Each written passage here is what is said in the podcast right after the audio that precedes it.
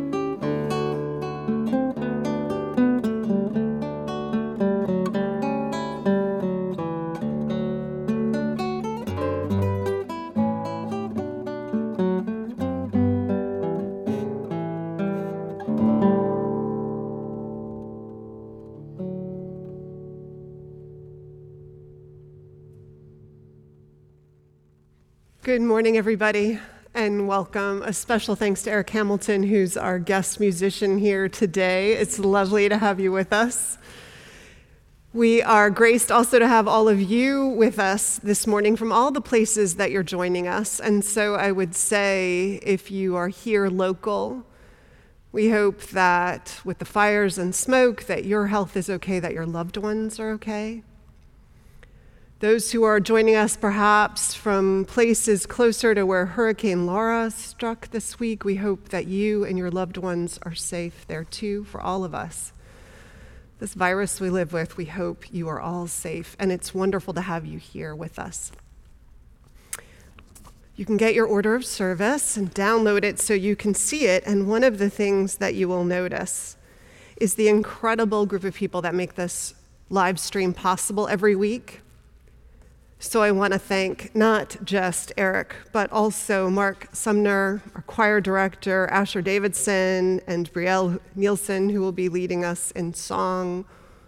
Reiko Oda Lane, who you'll hear too from her place in the loft her videos are going viral these days, so you can find those too on YouTube. Thomas Brown, who keeps us safe and prepares the building, and Alex Starr, who will be hosting again our coffee hour, and of course, our team of media folks who are really making this possible. To Eric Shackelford and Shuli Ong and Jonathan Silk and Joe Chapeau. I also am lucky this morning to have Greg Biggs with me. Greg is, Greg is co chair of our small group ministry program. And Meg McGuire, our intern, who started on Tuesday, was supposed to be with us. But she slipped and fell on stairs last night, and so is at the ER, hopefully just finding out it's a bad sprain or bruise. So our thoughts are with her. And I know you'll look forward to welcoming, welcoming her. We're really lucky to have her with us this year. So, this morning we are entering into an ancient tale, the story of Jonah, and we're seeing what it is we can find there. So, it's lovely to have you with us. And since it's a tale about voices that command us to do things, we thought it would be fitting to sing as our opening hymn Hymn number 112, although the words and music are in your order of service, do you hear? So, especially those of you at home, please sing out loud and strong as we begin worship together. Welcome.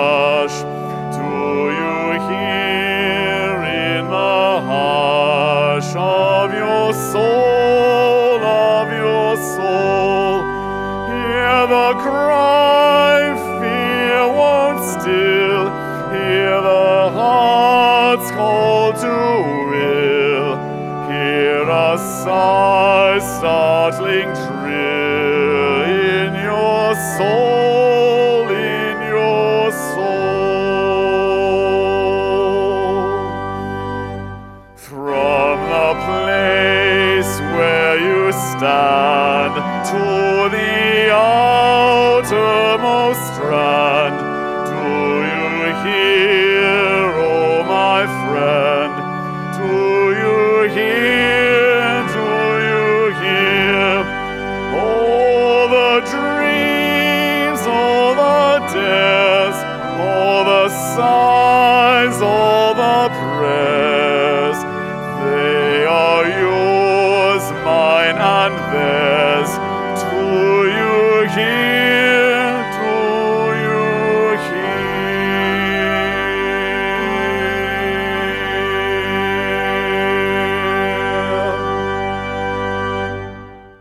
And now, please join me in saying the words of our unison chalice lighting. They are printed in your order of service. We light this chalice for the light of truth, the warmth of love, and the fire of commitment. We light this symbol of our faith as we gather together. And I realize that I forgot to light the candle that we have been lighting every week since we have been apart from each other physically. In honor of all of you, that we are together in spirit until such time as we are back together in body again. So, if this is your first time joining us for worship, a special, special welcome. As I said, you can follow along in the order of service, which you should find in a place where you can download it. A description of the service is emailed to everybody who gets our newsletter, so you can also sign up to get the newsletter, and then you'll find the links handy in advance. We'd love for you to look ahead to all the chances that you can connect, and we're working hard to find ways, new ways to connect. Those include right after service for our Zoom coffee hour, which actually is throwing people together in breakout rooms who've never met each other. So it's this gift, this strange gift of this time. And so we'll hope that you consider staying on and joining for that. I want especially to bring your attention to the opportunity to sign up for small group ministry, which will start in the fall.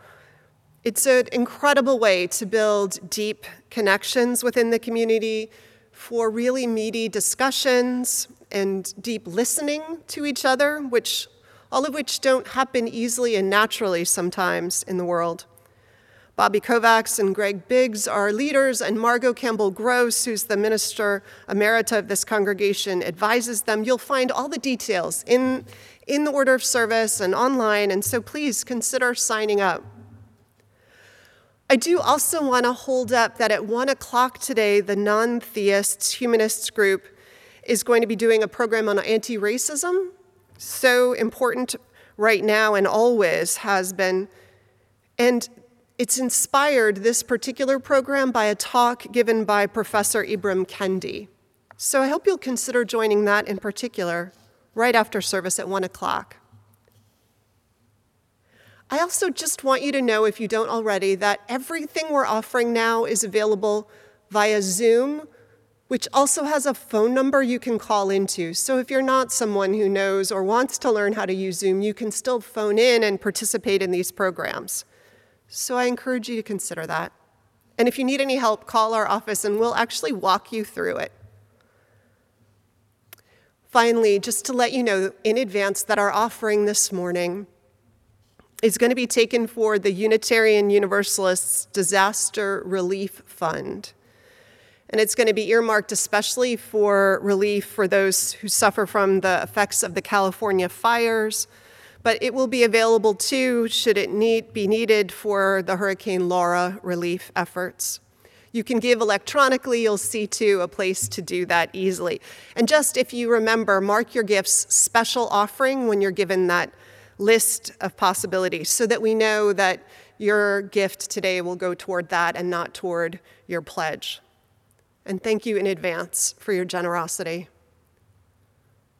So, I invite you now to join me as we center ourselves with our meditation on breathing, a way to begin and deepen into our worship together. The words are in your order of service. We generally sing it through a few times and kind of settle into it in a chant like way.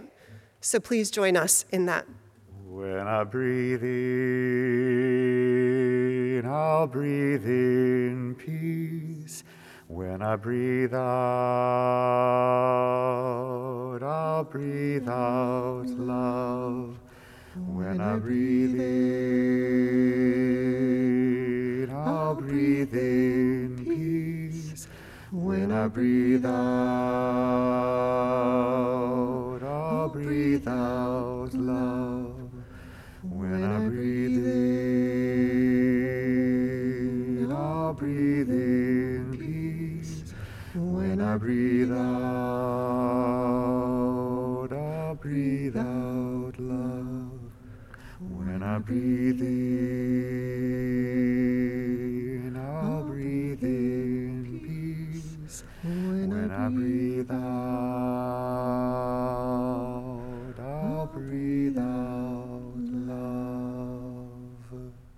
Join me, if you will, in saying together the words of our covenant, also printed in your order of service, and then we'll sing together our doxology. Love is the spirit of this church, and service is its prayer. This is our great covenant to dwell together in peace, to seek the truth in freedom, and to help one another.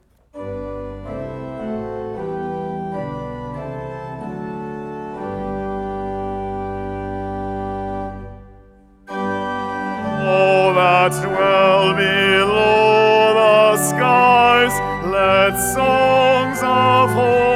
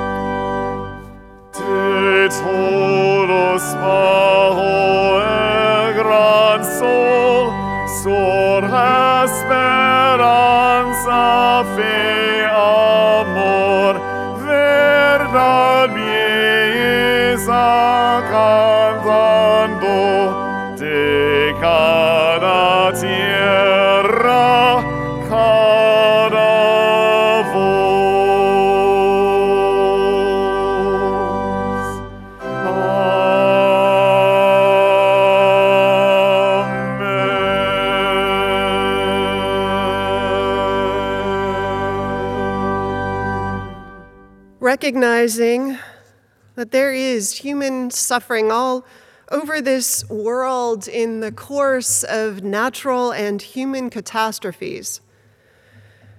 We ring our gong today in honor of three such places of struggle and suffering. We ring our gong first, as we have since a year and uh, two months ago in honor of the seven children who lost their lives in federal custody in detention camps. And we let its ringing symbolically stand for those adults who have lost their lives in these camps, those who remain in them, many separated from their families, and many now infected by COVID 19 or at great risk of an infection. We ring our gong additionally once for the losses this week to COVID 19. 27,506 people died of COVID 19 globally this week, 4,801 in the United States alone. We hold in our heart all these losses. We hold in our hearts all who continue to risk their lives to provide essential services that we collectively rely on. Those whose suffering from economic hardship and instability due to loss of work is frightening and puts them at great risk of eviction and further struggle and all whose lives are particularly vulnerable to this disease. Finally, we ring our gong once for the lives lost and endangered this past week in Kenosha, Wisconsin. For Jacob Blake, who remains in the hospital having been shot seven times in the back by police. For Joseph Rosenbaum, 36, and Anthony Huber, 26, who were killed by an armed white vigilante while demonstrating in defense of black life in the wake of Blake's shooting. For the other protesters critically wounded by the same shooter. And this morning's news of a white Trump supporter shot dead in Portland. We hold those in Kenosha and Portland in our prayers. Aware always of the larger context, of the epidemic loss of black life to police brutality and white supremacist violence, and the dream of equity and healing.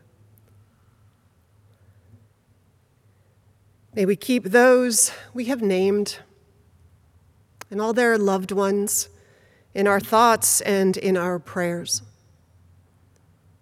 And may we ease the tide of human suffering this coming week, howsoever we can.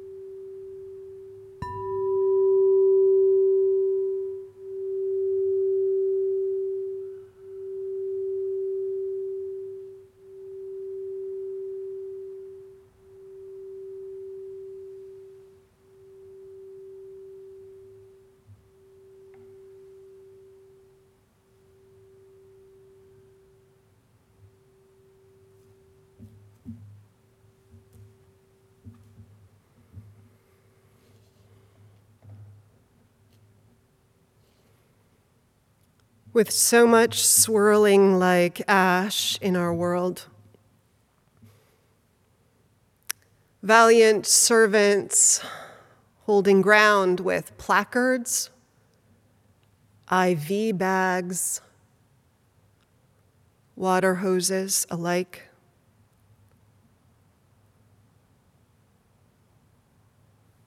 I invite us to use this time for a quiet centering, and an invitation to be. To be back in our bodies, shaken by trauma, both personal and vicarious.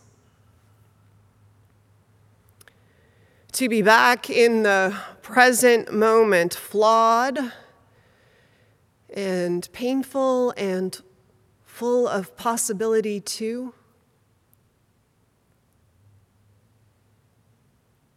To be in time, but with a chance to sink deep into and listen for what it whispers and holds out to us in each ticking of the clock's hands and in between the seconds, too.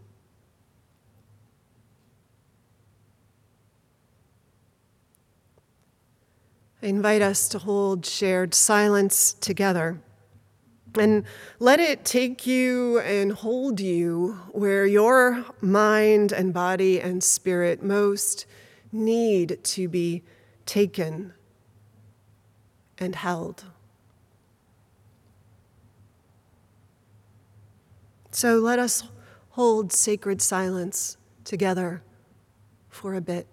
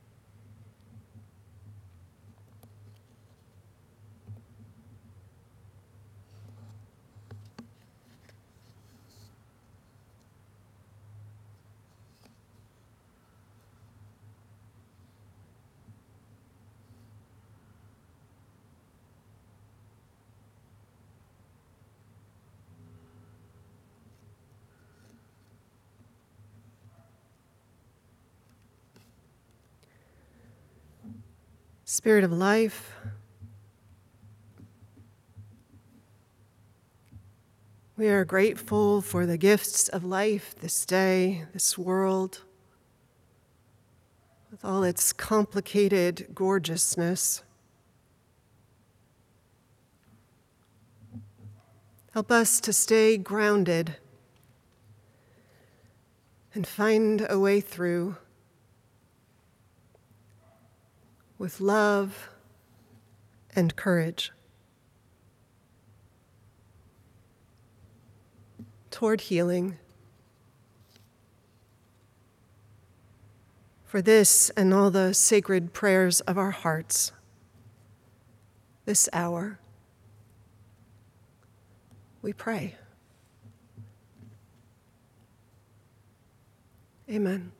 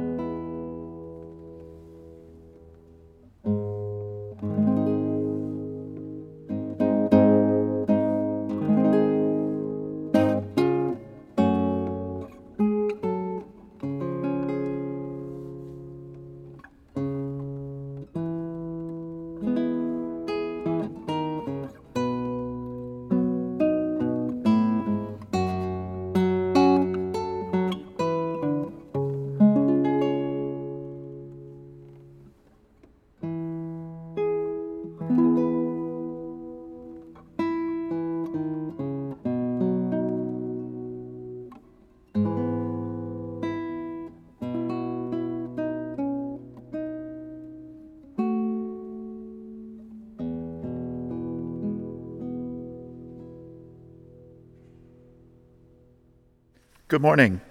My name is Greg Biggs, and with Bobby Kovac, I am co coordinating our congregation's small group ministry program with important guidance and inspiration from Margot Campbell Gross. When I woke the morning of August 19th, I started my day with the closest to eager anticipation I had felt during the past six months. I was about to start a five day break from work. While I knew it would be very different vacation compared to what I had in previous years. I was glad that I would be able to go on long hikes and be outdoors. That all changed the moment I stepped out the front door and was bombarded by smoke from the wildfires. My first concern was for the forest and the people in the line of the fires, but I also felt that my own world had just narrowed to an even smaller place not even able to spend time in my back garden without risking my health. Feeling almost gutted, I let this sink in and cautiously opened an article a coworker sent me by a science writer, Tara Haelle, titled, Your Surge Capacity is Depleted. It's Why You Feel So Awful. Surge capacity was a new term for me, but something I fully understood. Haelle shared that so many of us are feeling this state of depletion and mourning as a cumulative impact of the past six months. She then offered several suggestions on how to rebuild your resiliency bank account. One especially resonated with me, where she wrote The biggest protective factors for facing adversity and building resilience are social support and remaining connected to people. That includes helping others, even when we're feeling depleted ourselves. That echoed what I feel that I have gained from small group ministries, especially in these challenging times. Small group ministries is a place where we meet twice a month in groups of up to 10 people and explore a wide range of spiritual and social justice topics through facilitated discussion and deep listening. Topics have included gratitude, the afterlife, Black Lives Matter, the power of music, the importance of play, connection, and many others. Members also suggest new topics that are relevant and of interest uh, to members of the group. As part of our covenant, everything shared in the group is kept confidential. It is a safe place where you can be vulnerable and know that what you say will be received with support, even if you're feeling that your surge capacity has been depleted. Over the past six months, I have heard several members say that the sessions were the one place where they came away feeling hopeful that week. I had attended the church sporadically for over 20 years, but never joined because I felt I could not find that magic door that would help me find meaningful connection to the congregation. Three years ago, I returned and gave small group ministries a try and realized it was the magic door I had been looking for and went on to become a member. We all need a place where our surge capacity can be replenished to stay resilient, especially these days. Our next small group ministries begin the first week of October and continue through May. Like all of the church's programs currently, we will be meeting initially by Zoom, but you can also join by phone and be connected.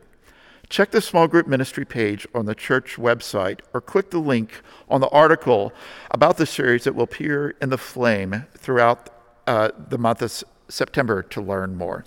Thank you so much, Greg. I hope people will check it out, especially these days, as Greg emphasized. So, now our offering, which this week will go to benefit the Unitarian Universalist Disaster Relief Fund, earmarked for the fires available for Hurricane Laura. That offering, that special offering, if you'll name it so in your gifts, will be both given and gratefully received. Thank you in advance for your generosity.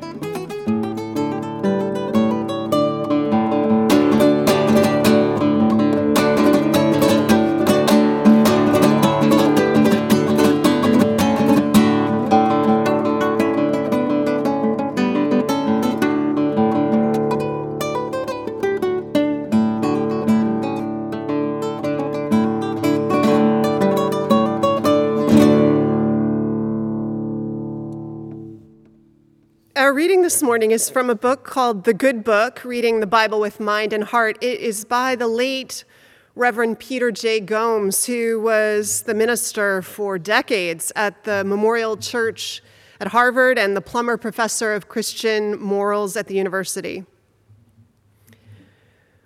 Reverend Gomes writes the following Critics of the Bible have often said that its moral authority is compromised by the fact that it's filled with so many less than exemplary characters. No less an exemplary character than Helen Keller said of the Bible in her autobiography quote there is much to the bible against which every instinct of my being rebels so much that i regret the necessity which has compelled me to read it from beginning to end. Thomas paine writing his anti-religious tract the age of reason complained of the quote obscene stories the voluptuous debaucheries, the cruel and torturous executions, and unrelenting vindictiveness with which so much of the Bible is filled. What engages the reader of the Bible is the fact that it is filled with people much like the reader people who are confused and confusing, who are less than exemplary, but who nevertheless participate in a developing encounter with God. If the Bible were just about the successful and the pious, it would be little more than a collection of Horatio Alger's tales or Barbara Cartland romances. What makes the Bible interesting and compelling is the company of human beings who, through its pages, play their part in the drama of the human and the divine. In the sense that Bible stories tell our story, the human story, in relationship to the divine, they are true. They are not true because they are in the Bible. They are in the Bible because they are true to the experience of real people. Here ends our reading today and the challenge to which we will put the story of Jonah.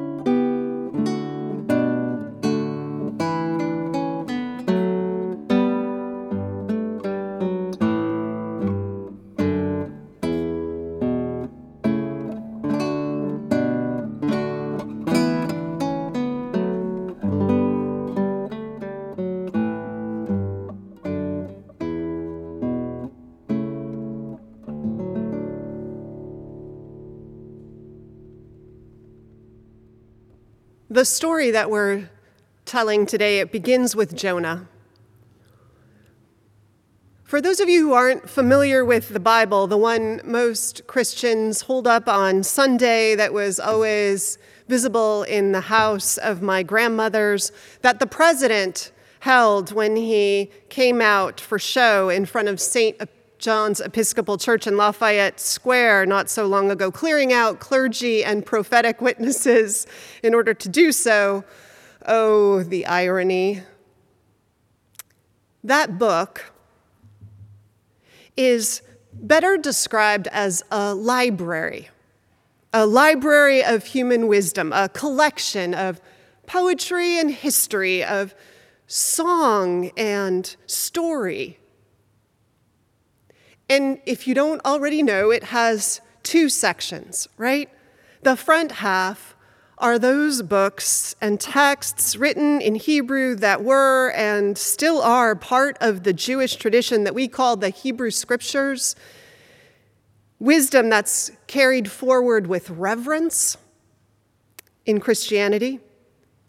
And the second half contains later texts, mostly written in Greek, some that were influenced by earlier original sources in languages like Aramaic.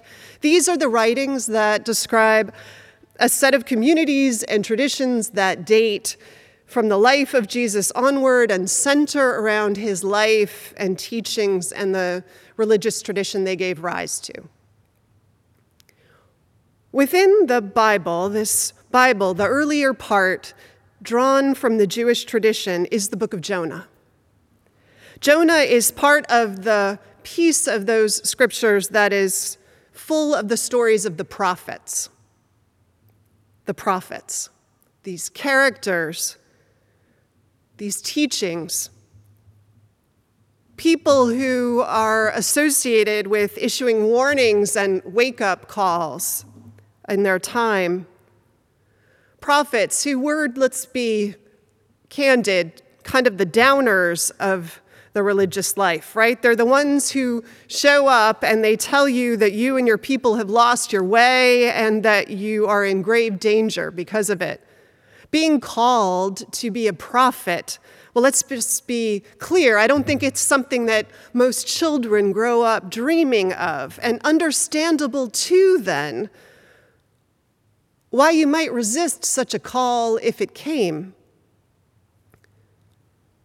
Jonah, perhaps, is the most famous resistor.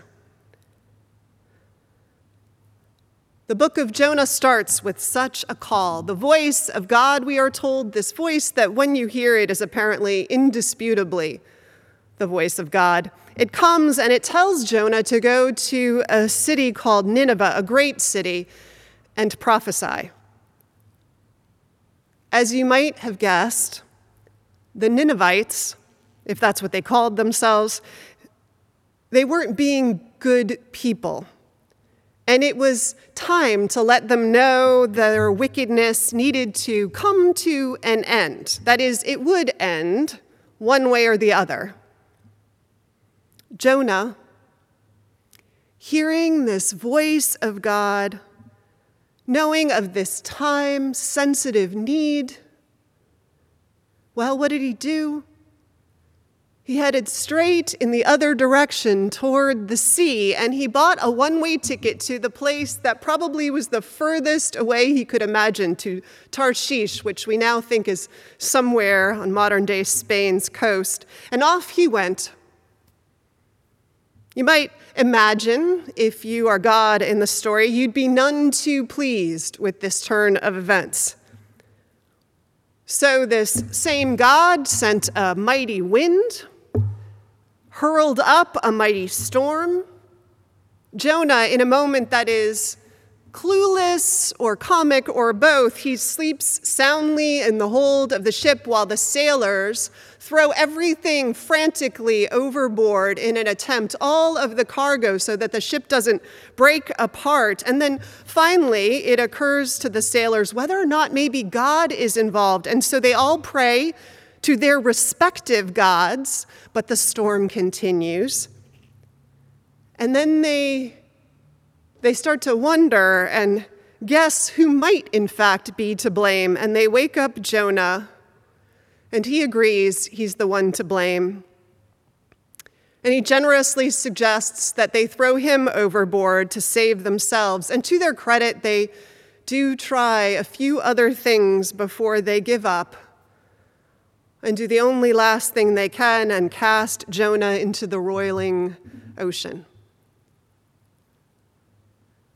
God, meanwhile, forever gracious and forgiving, didn't let the resistant prophet drown.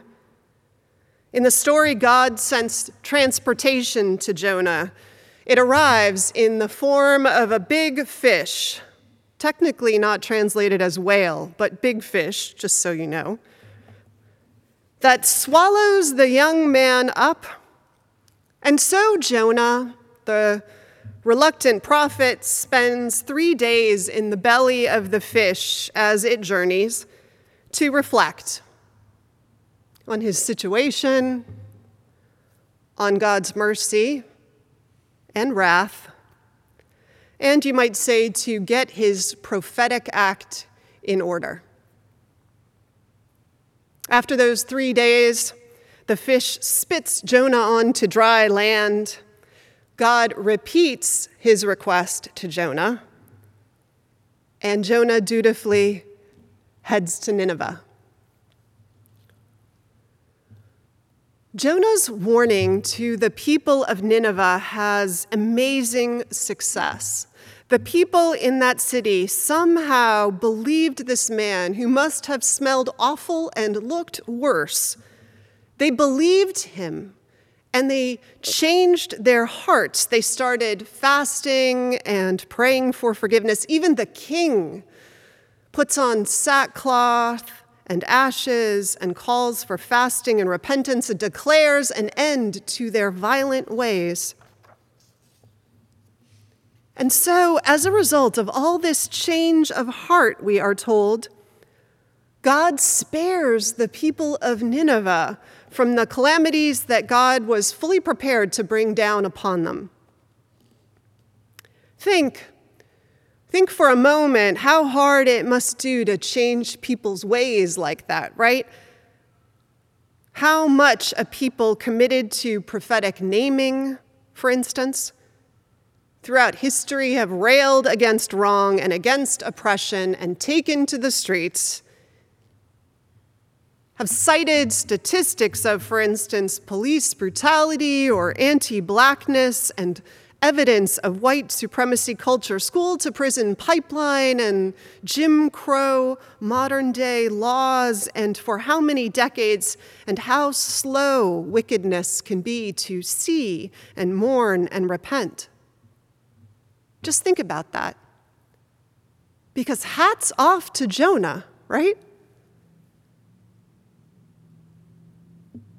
Well, already, first of all, I want to say that I hope you can see that this story, which is not literal truth and was never intended to be read as such, but as a literary device to convey something about our struggles and our lives, how it invites us in in our own lives with reflection.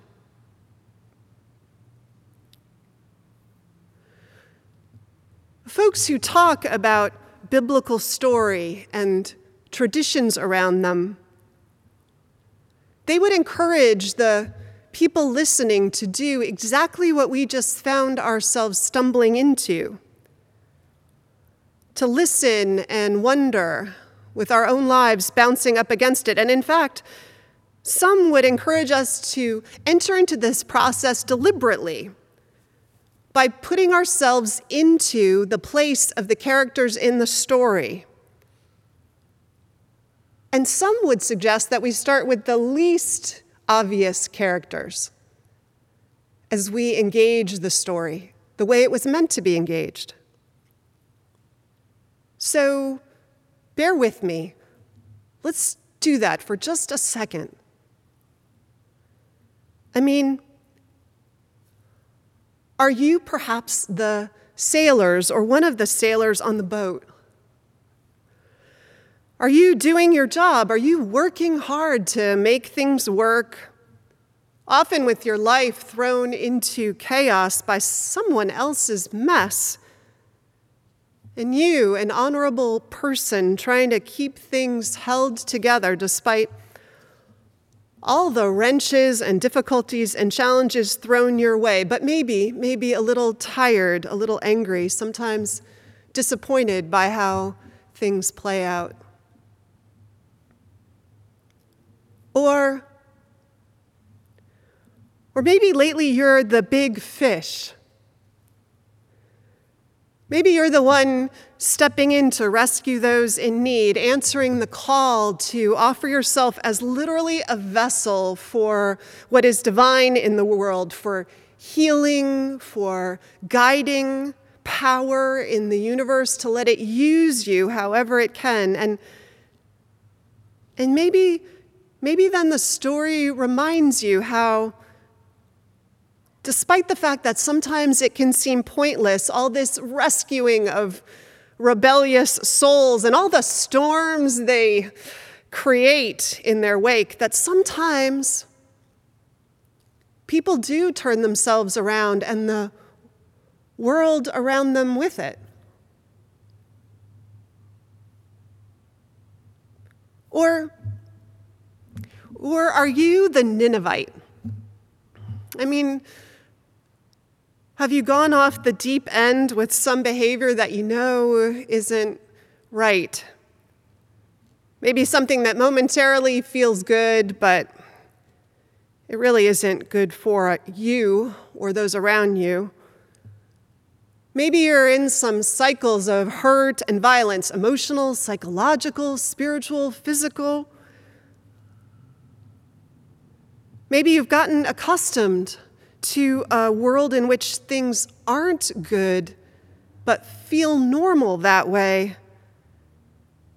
And some sense of you, you realize, has been waiting for a wake up call or a chance to stop or to repent or to change your life, to live clean, to be in more loving relationships to others, right relationship? Are there prophets you can heed already calling you? Could you answer the call? Because the story says that cities and nations and people, even stuck in a pattern of hurt and wrong, can turn themselves around and pretty quickly. Or Maybe you and I are Jonah running from something. And maybe we don't necessarily know it to be the voice of God, but maybe we'd call it the voice of truth inside us, our deepest self, whispering to us, maybe through a feeling that keeps bubbling up and asking for attention. Maybe work that calls to us in the world. Maybe a question that we hear, but an answer to which we know will be challenging or maybe inconvenient or just scary, so we turn away from it. Have you ever run to the sea? Or do you sleep or sleepwalk as a means of escape or avoidance? Well, I suppose you could find a small group to help you process some of this, to not be alone in it. We all have something we're running from, probably. Isn't this gorgeous? That there's this abundance to leap into with our whole selves and travel with and let it tell us things about ourselves and, and then, like the whale, deliver us to the place we need to be. And all of it actually part of this larger story of deliverance and second chances that is the foundation of the story, right? That every character plays a part in. So, no matter where we are, we're part of this larger narrative of hope, wherever we see ourselves in the tale. Well, Normally, I think I would leave us there. I'd be like, blessings and have a good week, everybody, and I love you, but I, I can't do it. So pour yourself quickly another cup of coffee or get up and stretch because there's, there's more to the story. It actually doesn't end where we normally stop. And that part of the story is so relevant, I can't stand for us not to go there. So be patient with me, my friends. Trust me. The story of Jonah, the book of Jonah, it turns out, doesn't end with people ceasing their wicked ways and turning themselves around. It has this other part. The part that comes next, after this remarkable success of Jonah's, is where he gets pissed off, you might say. He doesn't get mad, it turns out, about the storm or being thrown into the belly of a fish or all that, but he gets angry that Nineveh is spared in the story. That is what really bothers him. It, it turns out Jonah actually hoped that Nineveh would get viciously punished or destroyed no matter what. He's mad, in other words, that God has shown mercy, kindness. So in this story, Jonah literally storms out of the city of Nineveh. He sets himself up outside the city in the glaring sunlight, literally watching and hoping still that destruction will roll into the city, sulking. God, who seems again to be merciful, sends a bush to shade Jonah. And Jonah appreciates it. And then, strangely, in the story, God sends a worm that eats away and destroys the bush. And Jonah gets angry again and he asks to die. At which point, God says, some version of, You were concerned about a bush that lives and dies, Jonah. But I, I shouldn't be concerned with the 120,000 people and the animals and all that lives in the city of Nineveh. This part of the story, my friends, you can use this at dinner parties. This part of the story, it turns out, is actually the reason the story of Jonah was written and that it was put and carried over in the canon. And this is actually, my friends, thought to be the prophetic part of the story.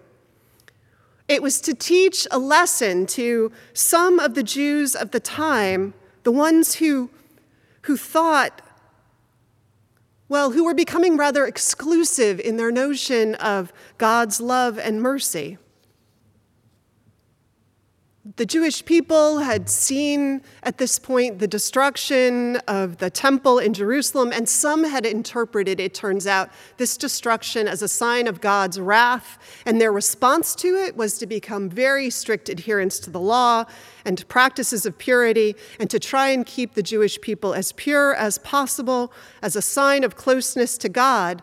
But the steps from that to seeing those who were outside the group as beyond God's love. It was a slippery slope that, that was taking place among some of the people. And the book of Jonah was written to them. Jonah stood for all those who said then and who say all the time in human history that anybody is beyond God's love, beyond our love. It was prophetic, it turns out, not at all because of Jonah, but because of its message about mercy being more precious than judgment. A wake up call to how our humans can be hard hearted and parsimonious about who gets grace when we ourselves will so graciously accept it without question in our own lives. It struck me as a very important message to hear and remember right now. Right? Stuck in the midst, as we are, of heated, hard debates. After a week of listening to some speeches at the RNC, painful in their exclusion, protesters stoking hate, how easy it is to lean in that direction. How important to remember that all this othering is ancient and that we are all susceptible to its venom. So then, maybe the last character we need to put ourselves in the place of in the story is God. The God that was written and imagined by the writers, right? This force in the story who seems determined that the truth gets spoken, that the wayward get invited, all of the wayward get invited back into the embrace of the larger whole that grants mercy more than judgment. This God whose heart stays huge and supple, despite setbacks and betrayals Despite immature behavior from those supposedly who are your allies and partners, who pulls from every resource imaginable, right? Fish and wind and storm and bush and worm to make redemption and second chances possible for everyone. So may we imagine our way into that character too in the story. Bring it alive among us. Heaven knows we need it. And so, my friends, the book of Jonah, an ancient and timeless story that begins with Jonah and ends as it always does with us. Blessings. Stay safe, stay connected, stay healthy, stay supple and big hearted. Amen. We are going to close our worship together singing. It seems very appropriate with the theme of the ocean today Blue Boat Home. So the words and the music are in your order of service. Join in as we sing together.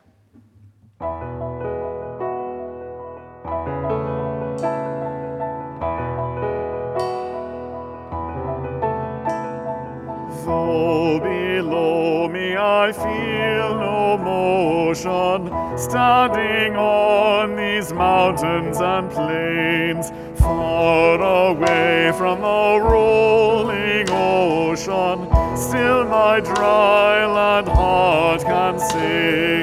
I've been sailing all my life now, never harbor or port have I known.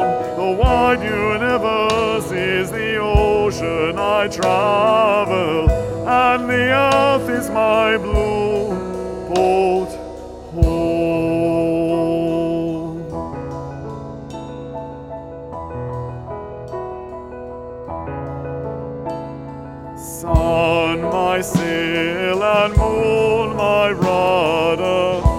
as I ply the starry sea, leaning over the edge in wonder, casting questions into the deep, drifting here with my ship's companions, all we kindred pilgrim souls, making our way by the lights of the heavens in a beautiful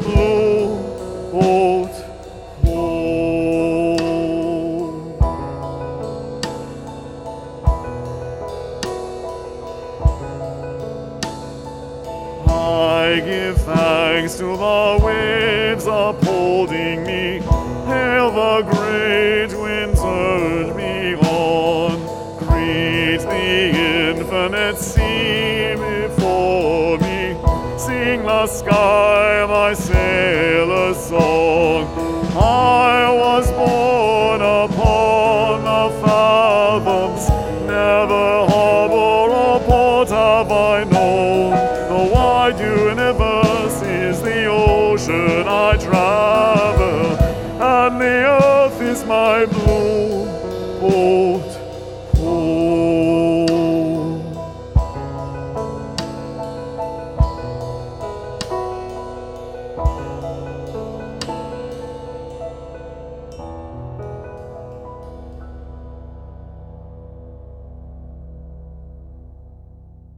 And now, in our comings and our goings,